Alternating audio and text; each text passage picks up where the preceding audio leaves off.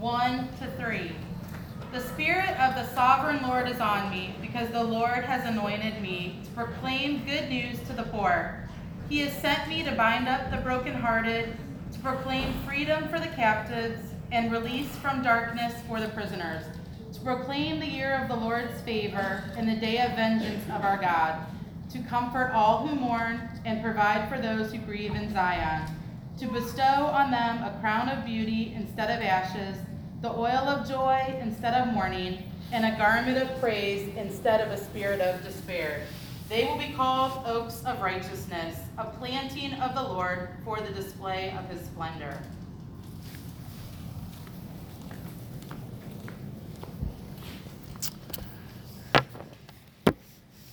All right. Well, good morning, church. God is good? and all the time? Amen. Amen. Certainly good to be here this morning.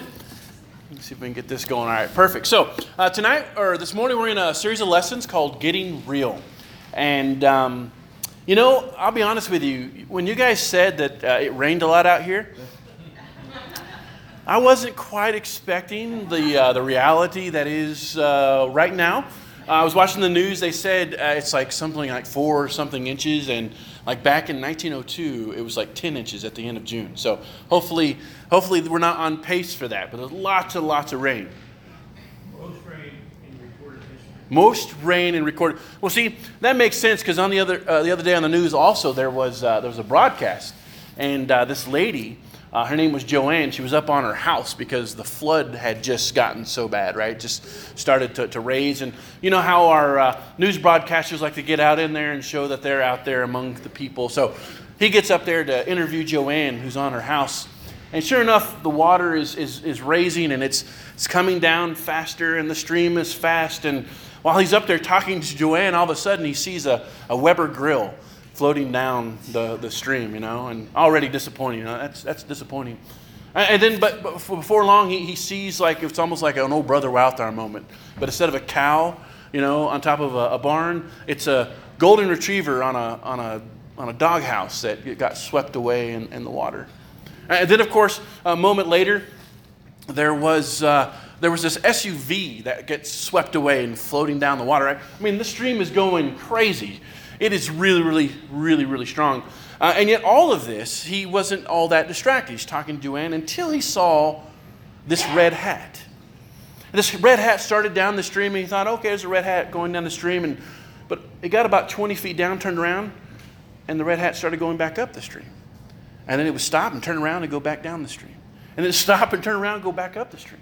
And it just, he couldn't, he couldn't, he couldn't take it anymore. He goes, Joanne, you got to tell me what's going on here. I, have never seen anything like that. Have you seen anything like that? Anything like that? And she's like, well, I know what are you talking about. She goes, red hat. He goes, oh, that's not just a red hat. She goes, what do you mean it's not just a red hat? He goes, well, that's my husband, Bob. And he said, tomorrow, come rain or from heck or, or high water, I'm going to be mowing that lawn. that was the uh, little illustration that was uh, actually in the, the, the, book, one of the resources for our series uh, called Life's Healing Choices. And it's sort of a humorous story, but I think it, it sort of reminds us that sometimes when we try to put things in our own hand and our own steam, our own power, we get into a situation where the water is way over our head. Um, when, when we try to play God, when we try to be Lord and Savior, when we try to rely on our own righteousness, we get way, way over our head. Um, that's why it's so important for discipleship to remind us of who God is and what He's all about. And, and in our Discipleship 101 course, uh, Living God's Love, Introduction to Christian Spirituality, that's what that whole book is about. Telling us that this life, even though it seems to be about us because we're, we're the one living it out, it's really about God. God has this story that He's pushing to, uh, to its ultimate conclusion and restoration. And we learn that uh, through spiritual disciplines, we can sort of enjoy and commit ourselves and be a part of that story. In Discipleship 201, we took a look at how not only is this this big meta narrative that God is running, unfolding, there's also the hand of God in our lives. So we individually play a part in that un- unfolding story of redemption. And the way we discern that this act of improvisation on our part is by looking at our spiritual gifts and our, and our attitudes and our experiences, our personalities, and, and the things that we go through in life. And that sort of helps us understand how God is shaping up our part that we play. And it wouldn't be great if we, those are all that we needed. Wouldn't it be great if it was all that we needed was just to look at what God is doing and then to see what God is doing in us? But floods are destructive. And even though the water resides, there's still a lot of damage left behind a flood. You can also turn on television, look at the middle of this country, and see there's a lot of damage, even though the water starts to subside. And that's what getting real is all about. Getting real is really all about looking at and dealing with the aftermath, the flood of the sin and the self righteousness in our life. All of us, before we bowed our knee to God, played the role of God. All of us, before we bowed our knee to say Christ is Lord, played the role of Lord. All of us, before we said, Save us, attempted to save ourselves. And in that stream of self righteousness, things went awry. A flood came in way above our head. And we have to deal with that. We need to deal with that. That's why one of the first choices we made last week was the choice for reality, a decision to get real, to, to at least observe, stand back and say, listen, I see my spiritual poverty. I see what happens when I try to play God. My life gets filled with fatigue and fear and failure and frustration. I see that I try to play God as I try to cope with the pain and the problems in my life in a way that is unhealthy. We get real and say and agree with God that we are but dust. That's why He's compassionate to us. And our job is to agree with Him. Because He also says He's close to those who are contrite, those who recognize. Jesus said it this way Blessed are they who are spiritually what? Poor. But once we have stopped, once we have sort of gotten back out of the water a little bit and the water starts to go down a little bit, it can be a daunting task. It could be a daunting scene when you look at your life and you discover just how broken it's become because of our attempts to play God. I, don't know about you, but when I was growing up, I usually would kick the can, right? That was my, that was kind of my, um, my go-to. I, uh, Dawson had this shirt the other day. Uh, it said uh, procrastination. It's the place where all the things get done tomorrow, right? and and that, that was kind of me growing up when it comes to cleaning my room. Like, I'll, I'll get to it, mom. No, I hear you. I agree with you. There's chaos. But I will get to it tomorrow where all the magical things take place. And then, of course, it got to a point where you couldn't see the floor and the bed was like somewhere in the midst of all of it and everything is organ you know. And so you finally say okay i'm going to do something about it right? You get real you look and you survey the damage and you think oh no problem i'll take care of this. No. Right? As a kid you're like oh my goodness look at all this chaos. How where do i begin I, I, want, I, want, I want my life to be in order and organized and nice and and great, but where do I begin? Oh. You know that moment, that feeling? You ever have relationship issues with people? And you know what you really want is, is intimacy with others where everything is well and attachment is good and un, not unhealthy and life is the way it should be. But you know to get there, you have to deal with the junk, the conflict. You know, there was a book put out not too long ago called uh, his needs, her needs. Anybody see that or hear about? Yeah. There's a thing in that book that was really helpful to me, a, a concept.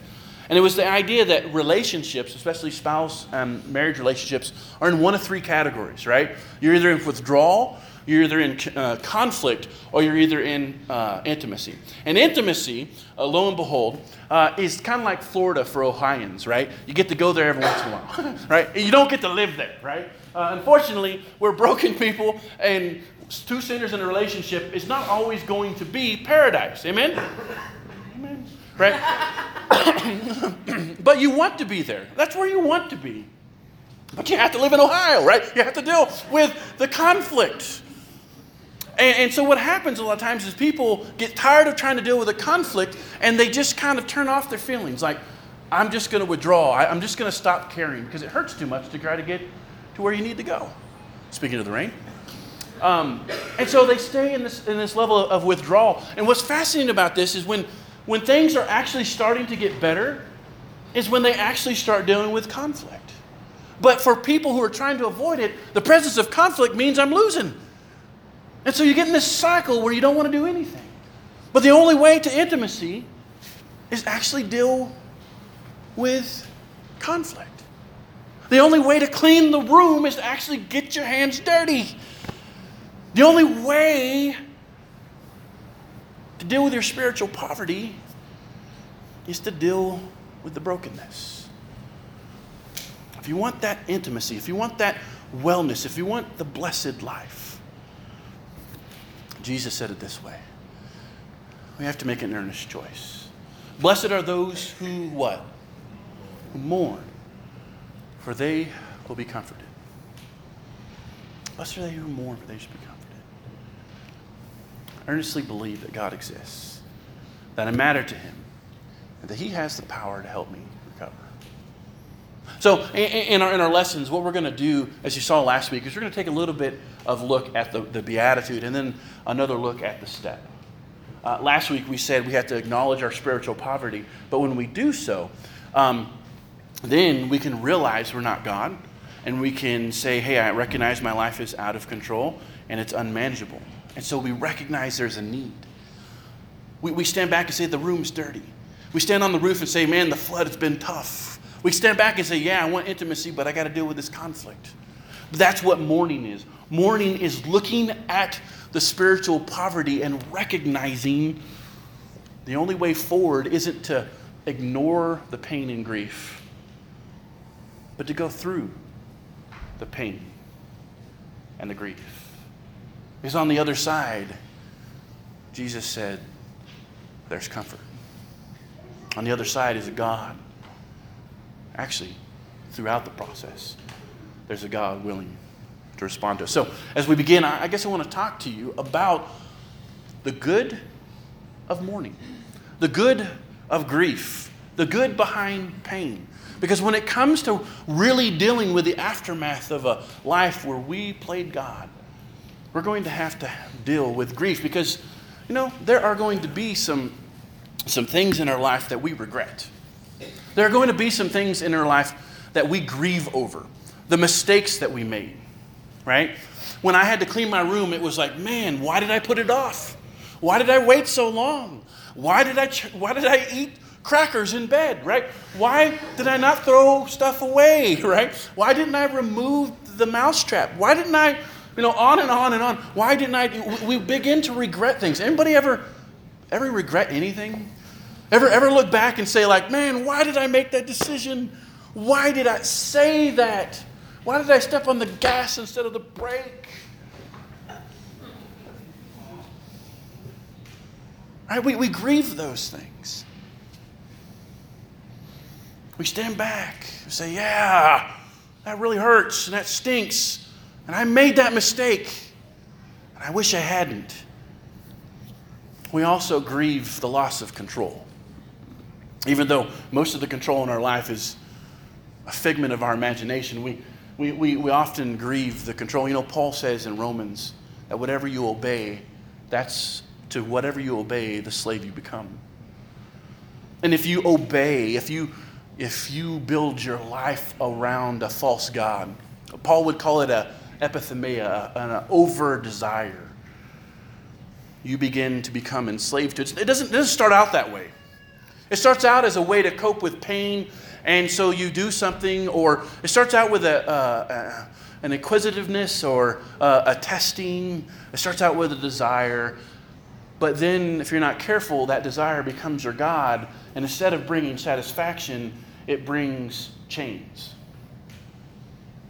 Maybe it was a work, a work, a career. Maybe it was a hobby. You know, I, have had friends and family who got addicted to playing World of Warcraft. How many of y'all know that playing video games can actually be an addiction? He got addicted to playing World of Warcraft. He almost lost his marriage over it. We are worshipers. We're built to worship. You know that? You and I are devotees. We're built to worship. If it ain't God, it'll be something else. And if you're not careful, you end up getting enchained to it. And so when that happens, when you step back, you say, Man, what, what, is, what has become of me? You begin to grieve the loss of control. What promised life ended up in death. The Bible says there's a, a way that appears right to man, but at the end there is is what? Death. We grieve these things. That's what it means to mourn. Our spiritual poverty. We grieve these, these regrets, this lack of control. But thankfully, thankfully, we have a promise from God. God said, I'm going to bestow upon them a crown of beauty instead of ashes, the oil of joy instead of mourning, and a garment of praise instead of the spirit of despair. God said, Listen, I promise you, I am going to replace your ashes for beauty. I'm going to replace your mourning with joy and your despair. I'm going to replace with praise. Remember, Jesus said, Blessed are they who mourn, for they will be what? comforted. It's okay. You, you, you, need to step into the, to that process of not just recognizing life stinks, but looking at the aftermath of the flood and dealing with the consequences of it. That also, of course, leads to the pathway of, of pain. How many of y'all love pain? nope. like said no one, well, well, said most people most of the time, right? Pain is painful. But did you know that pain is actually good? If you didn't have pain, you would not know you're hurting yourself. Uh, in fact, there are uh, biological conditions. I think Merlin and I talked about that one time about someone who didn't have pain receptors and they were always getting sick because they didn't know that they just like tore a gash in themselves and no pain. They, they didn't know to doctor it, they didn't know. I mean, can you imagine not knowing the pain of putting your finger on a plate that's hot and, and not knowing what it's doing? You know? Like barbecue, you know? No, pain says get your finger off the pot, right? Get your finger off the that which is on. Pain, pain has a way of, of waking us up from this thing called denial. denial is our choice to, to and a lot of people are here. A lot of people will say, I see there's a flood, the water's gone away, they're on the rooftop and they just step off like into the ground as if nothing's there, as if there's no mud to walk through. And they wonder why they don't ever change because they, they never really allow the pain to wake them up from their denial. Denial, well, denial does some important things. Denial disables our feelings. Denial means our energy is lost. Denial negates our growth. It isolates us from God. It alienates us from relationships. And it only lengthens the problem. That's what denial does. Denial just simply says, What flood? what flood? What are you talking about? Everything's fine. You ever harm someone in a personal relationship and then the way you try to deal with it is pretending like it never happened? How's that go for you? Husbands, last time you ticked off your wife, wife, you woke up the next morning and you just pretended like nothing happened. How well did that go for you? Doesn't work. You have to deal with it. You have to deal with it. Pain. Pain is that thing that gets us out of denial. And, and, and you know, there's a lot of things that produce pain our crisis, confrontations, and catastrophes. After a while, the pain becomes so bad that we decide to change. The wisdom says you don't wait till your bottom. There's this old notion that you have to wait till your bottom. You don't have to wait till your bottom. If you know something's wrong, stop it now, right? Don't wait till it has to be so painful before you change. But human nature is such, unfortunately, that is That's kind of what we do. We, we wait till the pain of, of, change, or of staying the same outweighs the pain of changing. And then we eventually say, okay, well, I have to do something.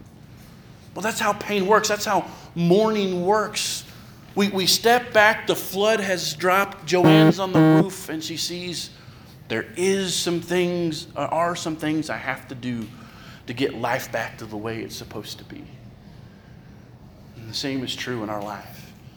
We have to mourn those things. We have to deal with the grief. We have to allow the pain to wake us up to what's really going on. And we have to deal with it. We have to make a decision to do with it. Paul, or uh, C.S. Lewis, close to Paul, says it this way Pain insists upon being attended to. God whispers to us in our pleasures, speaks in our consciences, but shouts in our pain. It's a megaphone to rouse a deaf world. Pain, pain does that. Pain told me when I moved here, Matt, your knees are hurting not because you moved your furniture in your house, but because you moved your house. Your house has gotten too big. And so your knees are hurting. And that pain caused me to change some things. And it's in the process of changing things. But that's what pain does. It says change some things. Some things need God's loving attention. So, if we mourn, we'll be comforted. How, how, do, how do we make that decision? How do, how, you know, it was fascinating about my mom, uh, and I love her for this to this day is when it would get so bad, she allowed it to get so bad. She allowed it, right? She allowed me to let it get so bad. And, uh, and then I felt like hopeless. Like, how in the world am I going to get this all clean, right? When you're nine years old, your room is dirty, and it's like the biggest project you've ever done. You know, how do you do it? Well, my mom would let me go and give it a shot for the first like 15 minutes. And after I'd made like no progress, you know, just taking the dirty clothes and moving them in different. You know, you know what my mom would do? God bless her. She'd get in there and start working with me. And she'd help me through that process until the, everything was clean. That, that's, that's what it means to uh, earnestly believe that God exists, that we matter to Him, and that He has the power to help us recover.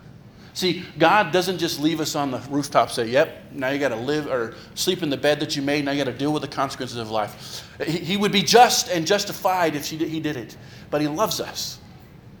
And so He enters into that process with us. It, it takes us earnestly believing that God exists, that I matter to Him, and that He has the power to help me recover.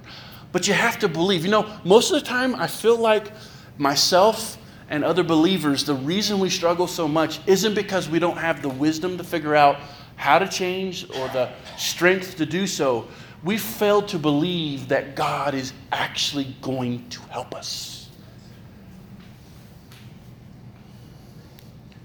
That's why Paul, as we talked about in our Bible study this morning, in a section in Romans where he talks about sanctification, places hope at the beginning and hope at the end because he knows the thing that changes us is love. It's participation in our life. Not just hard work, but love. So we have to believe, number one, that God exists. Earnestly believe that God exists. Hebrews 11, verse 6 says, And without faith, it is impossible to please God. Because anyone who comes to him must believe that he exists and that he is a rewarder of those who earnestly seek him. Do you know that theism is a norm? Theism is a norm in this, on this earth and has been for since the beginning. It takes great skill and, ac- and academic achievement to come to a place where you don't believe in God. Most countries, undeveloped, are theists. Think about that. Countries that become industrialized or begin to put uh, the power, quote unquote, of God in their own hands those are the countries, those are the philosophies that end up producing things like uh, atheism and, and uh, being an agnostic. Most people believe in God. And it's really not hard to figure out why. Because if you look outside, something doesn't typically come from what? There's usually a cause and then an effect. It, it's not rocket science. In fact, Paul says people have been seeing it for years. Listen to what he says in Romans 1:20. He says, "For since the creation of the world, God's invisible qualities, his eternal power, and divine nature have been clearly seen, being understood from what has been made."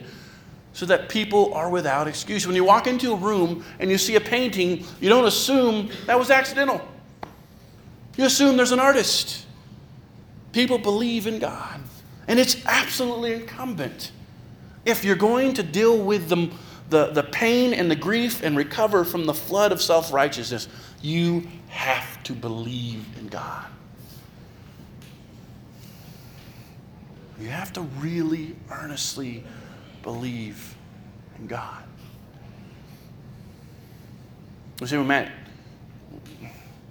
if everyone believes in God, or most people do, then why is it then uh, not most, a lot of people don't see the change that they're looking for? It's not because they don't believe deity exists, it's because they don't believe in the type of deity that he is.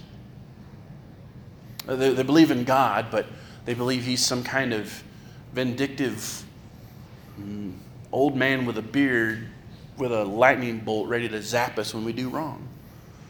Or they think he's some kind of cosmic Santa that if we do enough good stuff, he'll bless us with a new car and a Cadillac, which is, I guess, a new car. that's, that's red, redneck parallelism right there. Um,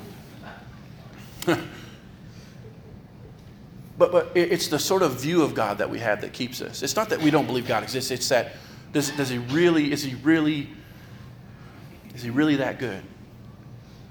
Does he really love us that much?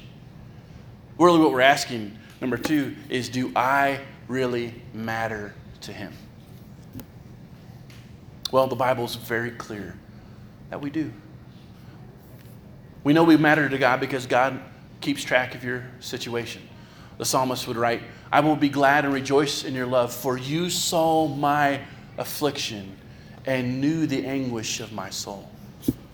Matthew 6, verse 8 says, Hey, don't be like the pagans and try to pray and annoy God into blessing you or some kind of ritualistic uh, prayer sort of spell to get God to do what you want. No, rather, do not be like them, for your Father knows what you need before you ask Him. We know God, uh, we know we matter to God, number two, because God cares about our situation. He's not just paying attention to it, He cares about it. Again, the psalmist would write, Record our misery, or my misery. List my tears on your scroll. Are they not in your record? And again, in Psalms 103 13, as a father has what? Compassion on his children. So the Lord has compassion on those who fear him. So we know we matter to God because He's paying attention. He says, I see your pain, I see your affliction, I see your sorrow. I'm writing it down. It's not going by. I'm not ignoring it. I'm storing it up. I'm, I'm seeing it's ever before me. I, I know, I hear you. I know. And more than that, I experienced it for you. We know that God, and we matter to God because God has acted in response to it. Paul says in Romans 5, 6, and 8, you see at just the right time when we were still what? Powerless, still on the roof, the flood going by. Christ died for the ungodly. Very rarely will anyone die for a righteous person, though for a good person, someone might even possibly dare to die. But God demonstrated his own love for us that while we were still sinners, Christ. Now, now understand what he's saying here. Paul's not saying, Christ looked down on you, he saw your resume, he said, Man, that one's worth saving.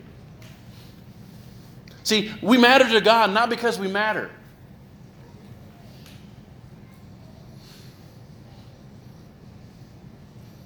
That's, the, that's self righteous religion. We matter to God not because we matter or because we are matter. We matter to God because of Him, not because of us. And this is a slippery argument because a slippery step to get into. We say, God's, God's got me, God, God, God loves me, and I'm going to do my best to make sure that he, he sees something in me that He wants to love, that He wants to be. You will drive yourself insane. You don't matter to God because of you, you matter to God because of Him. Amen? You matter to God because of Him. This is really difficult for me to, to understand a lot. And uh, I still I accept it. I don't always get my arms all the way around it. I accept it because I surely wouldn't accept me sometimes. But I, I, will take it, I'll, I'll, hold on to it. And, and, there's been times in my life where, where it has been that kind of love. I've seen it and I've experienced it. Um, all of us who've had children, right? Where'd that love come from? I, I, I honestly remember when, when I, I heard that we were going to have kids, I thought, oh, I was excited, but I was like, oh man, I don't like kids. I mean, I don't dislike kids, but I would, you know, when you grow up in the church, you spend, after you get past 13, it's like you become the impromptu Bible class teacher, right?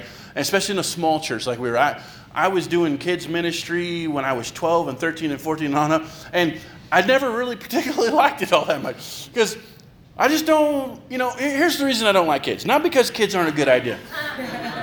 they they kind of cramp your plans. Come on now, right? They get in the way. It's like, man, I had things to do, but now I got to take care of you. I don't even like cleaning myself. Now I got to clean you. Right? They're, they're inconvenient. They don't love you back the way that you love them.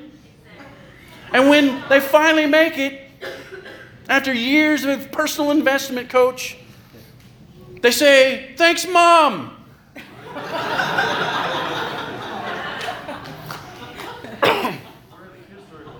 right?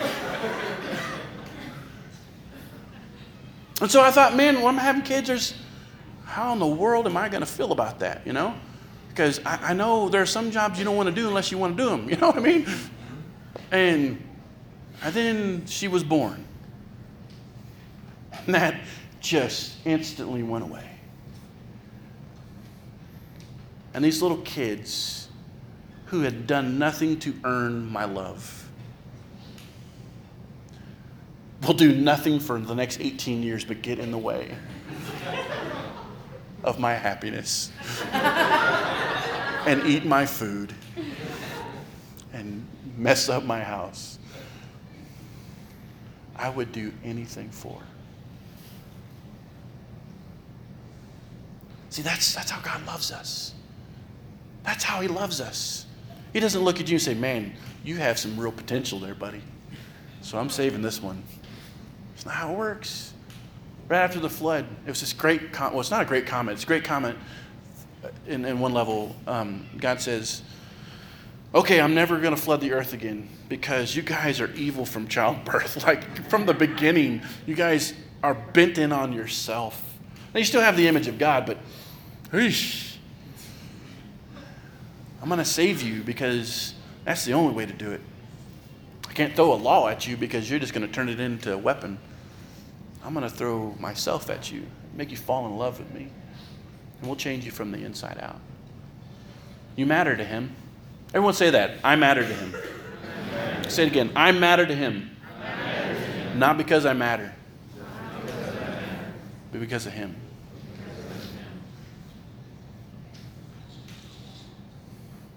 That, that's what allows you to look at those regrets moments where you've really blown it and you think there's no way God's going to love me for this. he doesn't love you for that anyways. He loves you for him. That's the only way you can go into grief and the pain and to deal with the brokenness of our life, knowing that we were responsible for most of the junk that happened to us. And God still be okay with you because it was never about you to begin with. It was about Him and His righteousness. That's why He said it this way and this flood of self righteousness goes away, look what he says. Ah, well, we'll get to it in a second. Um, and God loves me even though I messed up. So the next step, right? We'll get we'll come back to that because it's, it's, important. Uh, so the first step is to believe that God exists. Number two, uh, believe that you matter to Him not because of you, but because of him. And thirdly, that he has the power to help me recover. Ephesians 1 18 to 21. I pray the eyes of your hearts may be enlightened, in order that you may know the power, right? The power is the same as the uh, mighty strength he exerted when he raised Christ from the dead and seated with him in the right hand of the heavenly realms, far above all rule and authority and power and dominion. Jesus says, or Paul says, listen, the Holy Spirit in your life is the same power that raised Jesus from the dead. And He's the only power that's going to actually be able to put you back on track. And when we're talking about not recovering from an actual flood, but from the flood and the brokenness of relationships and sin and drugs and selfishness and narcissism and anger and bitterness and all that. I'm going to tell you right now, only God is big enough to deal with that stuff. And only His power is going to be strong enough to get you through. And it's so important to remember that because your power got you into the situation to begin with. It's His power that we rely on to get us out. It is His power we rely on that changes our lives. Paul said it this way as he talked to Timothy. He said, My goodness, where did it go? Okay. Well, he told Timothy something really important somewhere. Uh, he said he gave us a spirit of strength. Not, not, timid, not timidity, but strength and a sound mind. God gives us the strength to repair, to recover. And in place of the, the, the, the wound of the flood of self righteousness, look what he does. He flips it too many times. He says, To comfort all those who mourn and provide for those who grieve in Zion, to bestow on them a crown of beauty instead of ashes, the oil of joy instead of mourning, and the garment of praise instead of the spirit of despair. Now listen to this. And they will be oaks of what? Righteousness, a planting of the Lord for the display of his splendor. Isn't that awesome? God said, I'm going to remove the flood and the, and the consequences and the damage of a life of self righteousness and sin. And in place of your sinful righteousness, I'm going to place my righteousness there. In the imagery of, of antiquity, it was these mighty oak stands of oaks that stand on a hill that display the splendor of God's love for us. Oh, that's good news. That's real good news. So, when we move into a personal relationship with God, or even if we need to move in that personal relationship with God, we are we're not just going from sinner to saint. We're going from false God, a God, person who, who, who wants to be Lord, who wants to be Savior. And, and, and we move into a life and deal with a life where the self righteousness and sin has caused error. The very first choice we have to make is a reality choice that says, I'm done trying to be God. You're God. I can't manage my life. I can't control my tendency to do the wrong thing. So I'm going to have to do something else. I have to earnestly believe that God exists, that I matter to Him, and that He has the power to help me recover. Right? It, it means moving from recognizing your spiritual poverty to actually dealing with the junk and mourning, moving from withdrawal through conflict into the intimacy of a personal relationship with God. And it's all made possible because He loves us like a father. Let's all be standing. Every once in a while, people will ask me, Matt, you know, at the end of your sermons, you, you don't do enough of, hey, uh, come help and we'll do this for you, or ask people to come and respond to different things. And um, I, I, I, feel that. I understand uh, the tradition has been that uh, we'll, we'll, come and get right with the Lord down here in the front. Um, but I'll be honest with you, when I grew up, I turned that process, and this may not be your experience, and that's okay. I turned that process into my confessional. Basically, I'd go live the way I want and then come to church, go down forward, and say, I'm sorry, to get the guilt and the shame off of my life, and then go right back out and do the same thing over next week. There is no process, there is no stool or uh, tools, there is no step, there is no church program pattern that is ever going to change you. Did you know that? It's God that changes you. Only Him. That's why, whether or not you come forward and you, you ask for everyone to help you out, or whether or not you sit there and you allow these words to permeate your heart, the same results are possible. We have a good, good Father, don't we? we have a good Father, and He loves us, even though we're a huge pain sometimes He loves us. Allow this song on this Father's Day to just marinate your heart. Allow it to remind you that He will be with you to help clean up your room. He will be there to repair the flood. He will be there as you experience the pain, as you experience the grief. And He'll be there as He turns you from a self righteous into His righteousness. He'll be there. Let's sing this song together.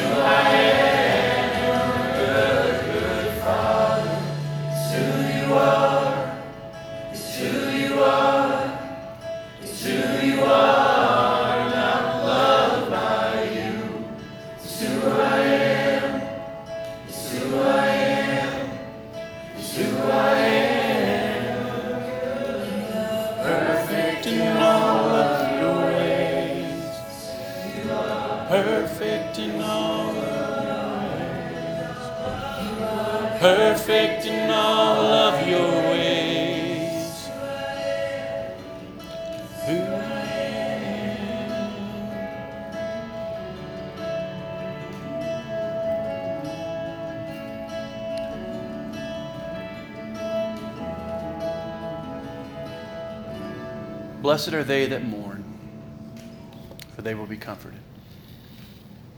Pray this with me. God, grant me the serenity to accept the things I cannot change, the courage to change the things that I can, and the wisdom to know the difference. Living one day at a time, enjoying one moment at a time, accepting hardship as a pathway to peace, taking, as Jesus did, the sinful world as it is, not as I would have it, trusting that you will make all things right if I surrender to your will. That's, I don't know where the rest of that went. That's it. Peace.